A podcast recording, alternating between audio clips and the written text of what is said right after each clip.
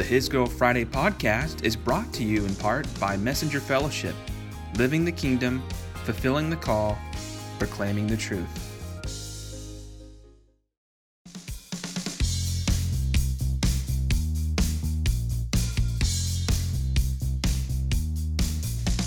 It's hard to believe we're already two weeks into the new year. However, it's also hard to believe the year is 2018. I don't know about you, but I'm still writing 2017 on checks and just in that previous year frame of mind. Some of you may be on the other side, where you're already thinking ahead to the end of the year and the resolutions that go along with it. Not to suggest that resolutions are a bad thing, I just know for me, when we talk about January of any year, I associate it with prayer, reflection, and being more in the Word before getting caught up in, I'm going to do this different, I'm going to change that, I'm going to keep that the same. So I guess you could say I'm very much a cleanse before change, getting real before getting right type of guy. Then again, I'm very much an introspective introvert. So taking internal inventory doesn't really faze me as it might faze some others. Yet, regardless of your personality, how you're wired. We're all flawed, all have areas in our life that we can improve. So, when it comes to starting off any year, I believe it's wise to consider what needs to be chiseled out from us so we can think about what God wants to replace that new void with. So, with that said, I want to talk about three points of conviction that God has been stirring in me since the start of December. The first point has to do with making culture the enemy. As some of you know, I am a state employee. I work for the Tennessee Department of Transportation as an accounting tech in the finance department.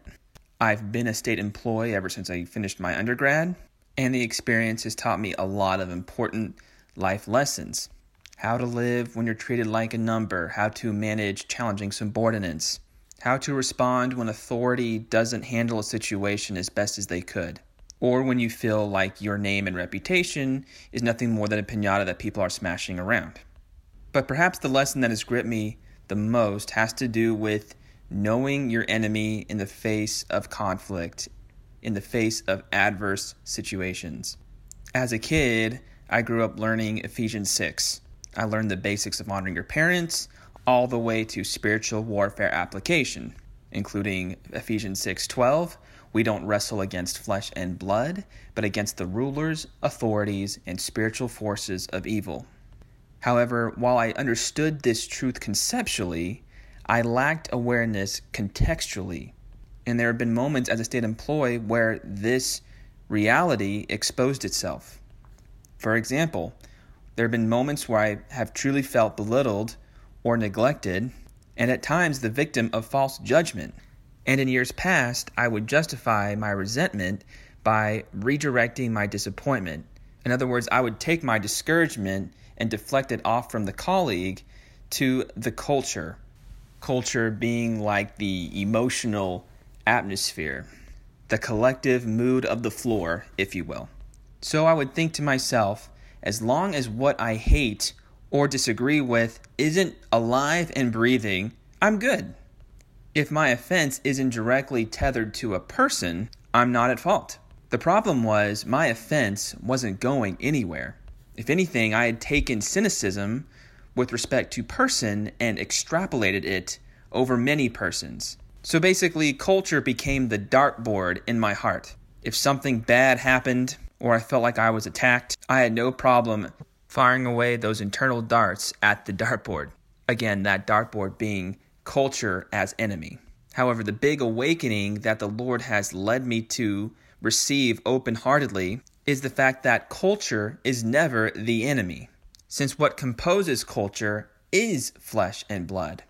Culture isn't synonymous with a spiritual force of evil. It can be deceived by evil, but it can never be equated with a rule or authority or principality of darkness. And the more I accepted this, the more I could hear that still small voice encouraging me to de antagonize my heart. And thus the floodgates of conviction were opened because suddenly I could see how I was trying to make sense of my surroundings all the time. I wanted to feel secure about who was for me, who was against me, who was pouring into me, who wasn't pouring into me. I wanted to make sense of other people's behavior, and I got so distracted by it, I lost track of my own. Lost in the whole good guy in a bad culture narrative I'd put myself in. Some of you can relate to the struggle in appointing anger and bitterness in the heat of the moment. If so, I want to encourage you. If your idea of enemy is the deceived, not the deceiver, then not only are you misappropriating identity, but you're removing yourself from an opportunity to love and judge righteously. In my line of work, there are a lot of broken people. Granted, we're all broken, but I'm talking about people who are hopeless, many who know not what they do. For me, I am super blessed to be in a healthy, vibrant community of believers who care deeply about being made in the image of Christ and loving others in that likeness. So I got to thinking if I'm struggling to see the finger pointing, never wrong colleague as anything but an enemy, then the safety net is focusing on loving them the way we're called to in Matthew 5:44 in Luke 6:27 in Ephesians 4:32. Verses that all talk about loving your enemies. So really those passages are safety nets. People are not the enemy, but in case we associate them as enemy, we have an opportunity to love them as God loves them and watch how God transforms our perspective, how we view them in the process. How awesome it is that God can use our imperfections and mold them into perfections. His strength becoming our own, as his conviction and truth seeps from the head into the heart. So if you have enemies, rejoice. God is more than enough. He's more than able to shift your idea of enemy from the instigated to the instigator. The second point I'm owning has to do with hiding behind proximity. I'm not shy to admit I'm shy. Even as a toddler, I was very quiet and very observant. Thus, it should be no surprise that I'm an introvert. For those who follow Myers Briggs, I classify as an ISFJ, though my FT is virtually the same. So it should be no surprise to note I love my peace and my productivity, working hard 9 to 5, but having a sharp cutoff to wind down. But lately I've been thinking, why is privacy perceived as such a luxury when we were created for proximity? Now, I know I've been saying a lot of P words, so I better stop here and define what I mean by proximity. To keep it short and sweet, let's define proximity as loving our neighbor and being engaged with those around us, the intersection of connection and communing. Apart from those on the road, chances are you're listening to this in proximity to someone, figuratively or literally. Whether it's neighbors, co workers, immediate family, and friends, we're in proximity to someone. Why is it then we often want to escape people? If we were to describe our ideal getaway, why would it involve seclusion or separation? Granted, this may be my introvert coming out, but a lot of us, if we are honest with ourselves, enjoy a break from people every now and then. Depending on how you're structured, it's easy to assume that rest can only happen in a vacuum when we're not in proximity. However, if we perceive proximity the right way, then the emphasis becomes valuing who they are and how they are, even if they're not doing the same back to us. Which brings me to my first truth is a feature statement in every post I put out that captures its heart. In this case, if how we engage people is conditioned on what we can't control, it's going to compromise our conviction in acting on what we can. That said, while pursuing proximity is important, it's worth noting the other side of the coin the false security in minimizing it. Going back to my job for a second, I used to think to myself, well, just because so and so lives a couple cubicles down doesn't mean I'm entitled to be close to them. Other times I've thought, you know, I've tried talking with this person for so long, but after all these years, they've never tried talking to me. They've never initiated anything with me. If they want to be strangers, so be it. Yet, even when my turned back was at its peak, it wasn't long before I started to feel empty after trying to convince myself of these things. Once the Spirit convicted me and convinced me these thoughts were only desalting my witness, I knew my approach had to change. I knew I had to stop compartmentalizing people to make sense of my surroundings. Essentially, the Spirit sharpened the end goal for me, and that was that I had to open myself back up so anyone and everyone could be a potential target for the love, kindness, compassion, and encouragement I had to offer. In addition, I was stirred to not hide behind loving certain people as false comfort. Those people the word talks about who love you back, who scratch your back after you scratch theirs, who are plugged into your life because you're plugged into theirs. Yet the deeper I probed the conviction from the Holy Spirit, the more I was able to grasp and understand how Jesus broached proximity. One of the fundamental observations we could take from his time on earth is that no one was outside his periphery to love or his reach to heal. Apart from his disciples, he spent and invested a lot of time with people who did not love or respect or admire him back, at least to the extent he was pouring out. Therefore, if we want to be more like Christ, I believe it's important we all examine ourselves and explore where good intentions may be linked to our own terms. Where are we putting the conditional tag on our love for one another? Are we devaluing proximity? Or maybe you're on the other end and you're making it an idol in your life. So focused on loving people, you're forgetting to love God. Wherever you're at, if you commit yourself to taking that internal inventory, then you will find those secret places you didn't realize were there. The last point I'm owning has to do with marginalizing my bandwidth. There has hardly been a day when I haven't thought about my own personal narrative, my story, my testimony. It's a very slippery slope, since with it comes the temptation to make sense of my existence. How will what's left untold unfold based on the good, bad, and ugly of yesterday? Yet, tied to the conviction of the prior point, I found it's really hard to invest external margin we'll define that as loving one another in the present when you're overly vesting it in the past. If we want to enlarge our margin, if we want to see it recalibrated, then we must be willing to put our perception of relationship under the knife as well. After all, it's very hard to love one another to the best of our ability when how we see them and treat them is less than how God sees them and treats them. If God is not increasing in how we relate to people if we're not dying to ourselves in the process, then it's safe to say we're not being as selfless as we can be in venturing that margin. And I know this is all easier said than done. Yet, as I've come to at those mental crossroads, if I'm intentional in asking God to breathe width into my bandwidth, that is the capacity and strength to love on purpose, who's to say I can't change? And hear me out, I know how tempting it can be, how draining it can be getting caught up in how people see us and the probability of what they're thinking of us being less than what it should. Yet, if we're tripping up over those dead end sentiments, then it becomes impossible to believe the best of the person that we're insecure about, or those people who are persecuting us in some shape or form. In other words, if I'm caught up in people not believing the best about me, then I'm not going to be able to believe the best about them. So often, God reminds me of how He's moving, convicting, stirring, and transforming me as I mature in this life. Many times, He's also reminded me how I just need to chill out and trust Him to do the same in other people. Many times, I've beat myself up for not getting certain truths at an earlier age. For instance, there have been things I've gotten between the ages of 27 and 32 that I wish I could have gotten between the ages of 17 and 22.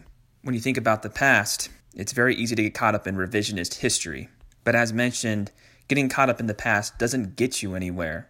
So if it helps, if you want to refresh your bandwidth, if you're like me and want to start demarginalizing it, go back to your narrative, your story, and your testimony. But this time, consider that what you learn at 35 or 45 may not be what someone else learns at 25 or 55. After all, who are we to judge when truth clicks for someone else? Seriously, life becomes a lot easier when we trust God and let go of our desire, our craving to control and make sense of our surroundings and what people know and what they don't know. It goes back to that let go and let God, which isn't a passive statement if we're committed to loving people on purpose in asking God to breathe his life and width into our bandwidth, as mentioned earlier. If we want to be heaven on earth, then we should never stop rooting for one another, regardless of if their maturity curve lines up with ours. Nor should we feel if we're not there yet in a certain way, we must conceal what's ready to be given today. So while these three convictions may sound rudimentary or basic to some, I believe for many of you listening to this, it definitely doesn't hurt being reminded of these truths and principles. If any of them resonate with you, I strongly encourage you to not be silent. First, take them to prayer with God. Be willing to get real with Him in private. And then, if the Spirit leads you, talk to a close friend, a family member, a confidant, a member, and express your desire to get right in public. I know for me, I've found accountability to be one of the sweetest things as it takes my conviction and extends the drive towards the end zone. If you would like, you're always welcome to comment or shoot me a personal email at your convenience. Whatever the case, know that Lissa and I are here for you. Whether we've met you or not, we're rooting all of you on. We're all in this race of life together. Since faith is the evidence of things unseen, we don't have to know the full details of your struggle to be a valued support system. However, if you feel like you need a direct lifeline, please don't ever hesitate to contact us or to write us. That is why this platform exists. Let's commit this time in prayer.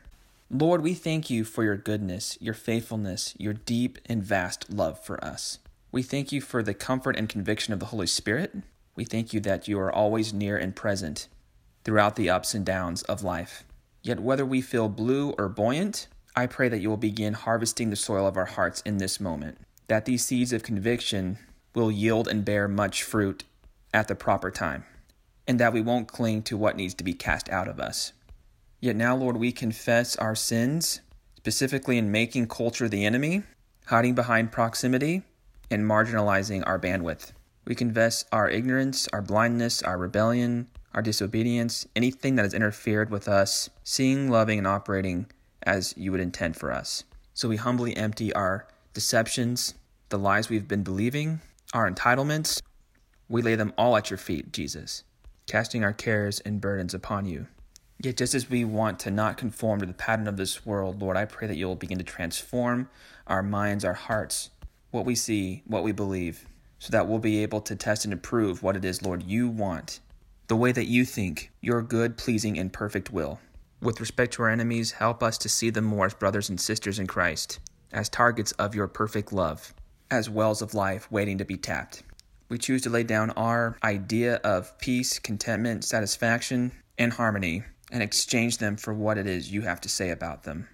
In other words, Lord, take the conditional places in our inner being and begin to morph them into something that is unconditional. As we seek to clean out the fireplace and cobwebs of our heart, may we not forsake the basics, the fundamentals, the golden rules that your word talks about. Not only loving you with everything that we have, that we are, our minds, our hearts, our souls, and our strength, but loving our neighbors as ourselves, which includes our enemies. Increase our margin, our bandwidth for love. And may this year, may 2018, be a turning point in our lives, marked by being under the faucet of your presence, your teaching, your word, your conviction, your lead, your healing, your transformation. The faucet of you increasing while we decrease. Be ever glorified in our midst. Make us more and more like you.